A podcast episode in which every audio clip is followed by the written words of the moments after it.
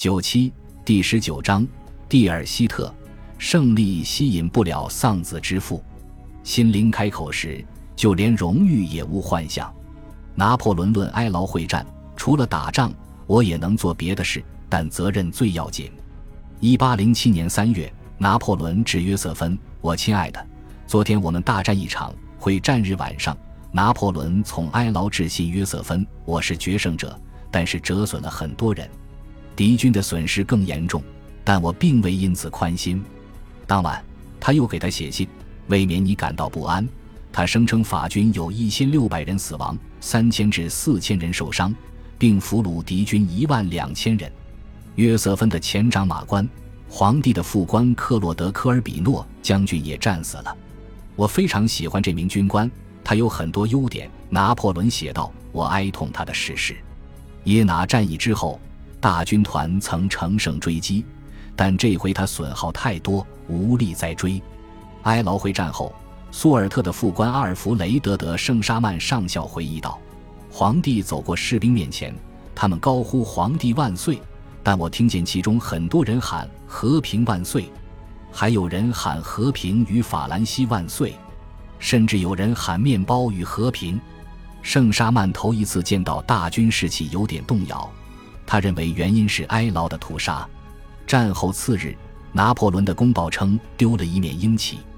等这个营从敌军处缴获军旗后，皇帝会再赐他们一面。他没有指明部队的名称，因为法军实际上丢了五面鹰旗。二月十四日，拿破仑仍在哀牢，他致信约瑟芬：“这一带到处是死伤者，这不是战争最光鲜的一面。人会遭遇磨难，这么多牺牲者的景象也令灵魂崩溃。”不久之后。他开始担心军官们寄往巴黎的信太详细损失了。他致信复写，称他们所知军队内情就和杜伊勒理工花园的行人所知内阁内情一样多，并无情地补充道：“一场大会战中死掉两千人算什么？路易十四和路易十五的战争中，每一场战斗的死者都要多得多。”此言错得离谱。诚然，布林德海姆会战、马尔普拉凯会战。丰特努瓦会战和罗斯巴赫会战的死者更多，但绝不能说西班牙王朝继承战争、奥地利王朝继承战争、七年战争的每场战斗都如他所言。埃劳会战中，法军有近六千人死亡，约一万五千人受伤，而拿破仑照例掩饰死亡人数。埃劳会战后，双方有两次大交锋。二月十六日，两军在奥斯特罗文卡对战。二月下旬。贝纳多特与莱斯托克交手，然而除此之外无甚战事。法军和俄军分别进入帕萨格河畔与阿勒河畔的东营，等待五月中旬战绩再临。当然，这并不意味着拿破仑可以休息了。一八零七年三月，战时皇家军务总监皮埃尔达吕的往来书信中有几十封涉及军队缺乏的物资：现金、马匹、烤炉、牛羊肉、制服。衬衫、面料、帽子、床单、面粉、饼干，特别是鞋子和白兰地。达吕尽了全力。比如说，三月二十六日，他向拿破仑夸口道：“军队有二十三万一千二百九十三双鞋子。”然而，士兵依然在受罪。十二月，达吕在八个德意志城市征收五千匹马，其中三千六百四十七匹于当月月底送出。至于法军在何时何地征集了多少黑麦、小麦、甘草、肉、稻草、燕麦和面包，拿破仑总能收到列有上述信息的简洁清单。类似的，也有人向他通报他在德意志和波兰的一百零五座医院里有多少人。在极其严酷的战役结束后，法军需要时间来休整复原。那不勒斯军团正同卡拉布里亚起义者战斗。约瑟夫试图把他们的艰辛和大军团的相提并论，但拿破仑完全不乐意。参谋官、上校和军官两个月没脱衣服，其中有人四个月没脱了。我们置身在雪与泥中，没有面包、葡萄酒、白兰地、土豆和肉。在长途来回行军中，我们拼刺刀时经常冒着枪弹与炮火，而且我们得疏散伤员。用敞开的雪橇拉着他们走过五十里格，这些艰苦没有丝毫宽慰。那不勒斯军团在美丽的那不勒斯乡间作战，那有葡萄酒、面包、土壤、衣服、床具、社交生活乃至女人，所以拿我们同他们相比有失品位。我们已经消灭普鲁士军权，正同剩余普军、俄军、哥萨克、卡尔梅克人以及曾侵略俄罗斯帝国的北方民族战斗。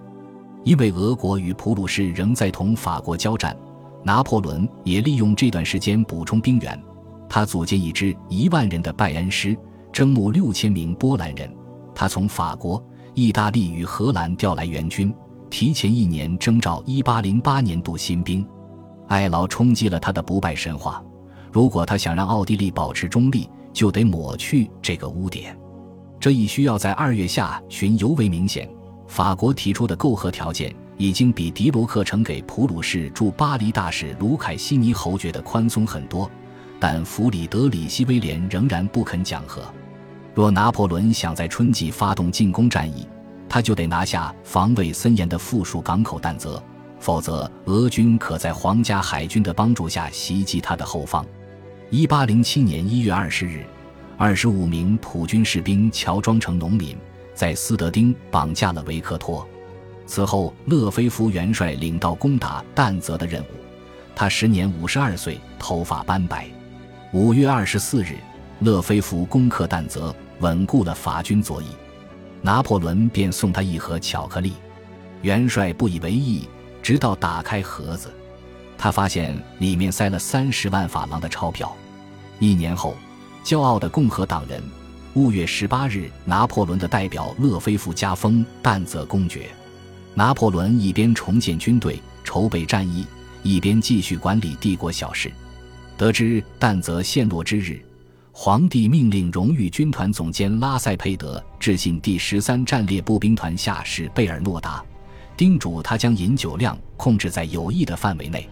他凭借勇气受赏勋章，不能仅仅因为他喜欢喝点酒就收回奖励，叫他别陷入可能有损他佩戴的勋章的境地。一八零七年四月，大概是整个拿破仑统治时期中最安静的月份。但他依然写了四百四十三封信。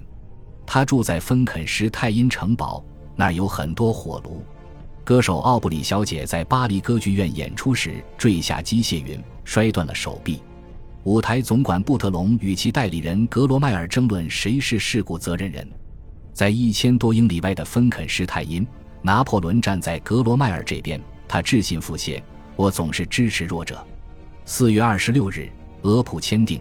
巴滕施泰因条约，双方确认依然进行第四次反法同盟战争，邀请英国、瑞典、奥地利与丹麦加入。前两个国家积极响应。六月，英国加入反法同盟，他用出资的方式处理，同时继续靠海军钳制法国的海外贸易。第三次反法同盟战争在奥斯特利茨结束后，瑞典没有与法国媾和，这时他也派来一小股军队。拿破仑从未原谅瑞典国王古斯塔夫四世，说此人是个疯子。比起斯堪的纳维亚的勇士国度，他更应该去小屋称王。五月下旬，拿破仑完成了筹备工作，但则已然拿下，病号离开了前线，补给足以维持八个月。他的野战军包括十二万三千名步兵、三万名骑兵、五千名炮兵。拿破仑决定在六月十日大举进攻。但就像一月时一样，本尼西森抢先动手。六月五日，他在古特施塔特攻击奈伊。次日，拿破仑离开芬肯施泰因，天气极热，他便坐进敞篷马车，打趣道：“我非常高兴，敌军不愿让我们去找他们。皇帝照样渴望来一场可能终结战役的决定性会战。当天，他调动了所有的军。”达武已命令阿伦施泰因的两个师上前威胁俄军左翼。他故意让一个信使被捕，此人身上的假消息称，达武的四万人已准备好进攻俄军后方。其实他的军总共只有两万八千八百九十一人。次日，本尼西森下令撤退。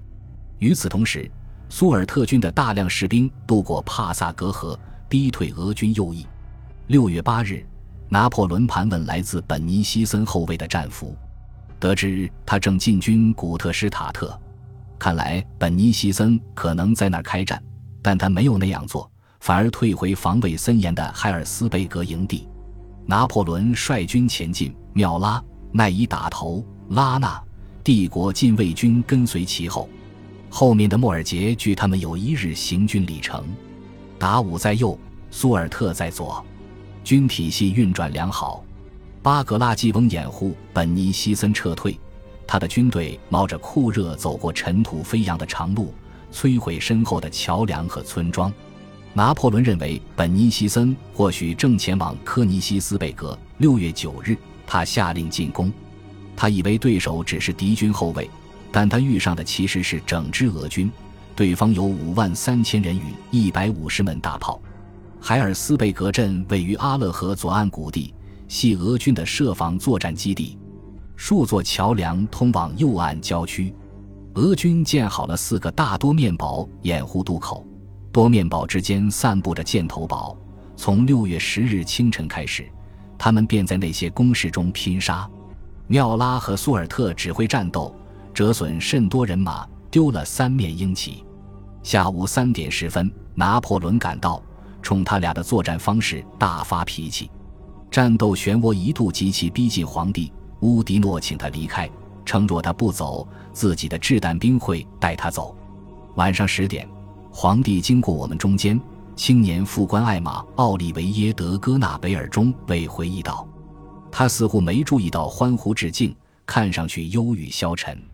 我们后来得知，先前猛攻俄军不是出于他的意思，他尤其不想动用骑兵，为此挨批，颇为尴尬地跟着皇帝。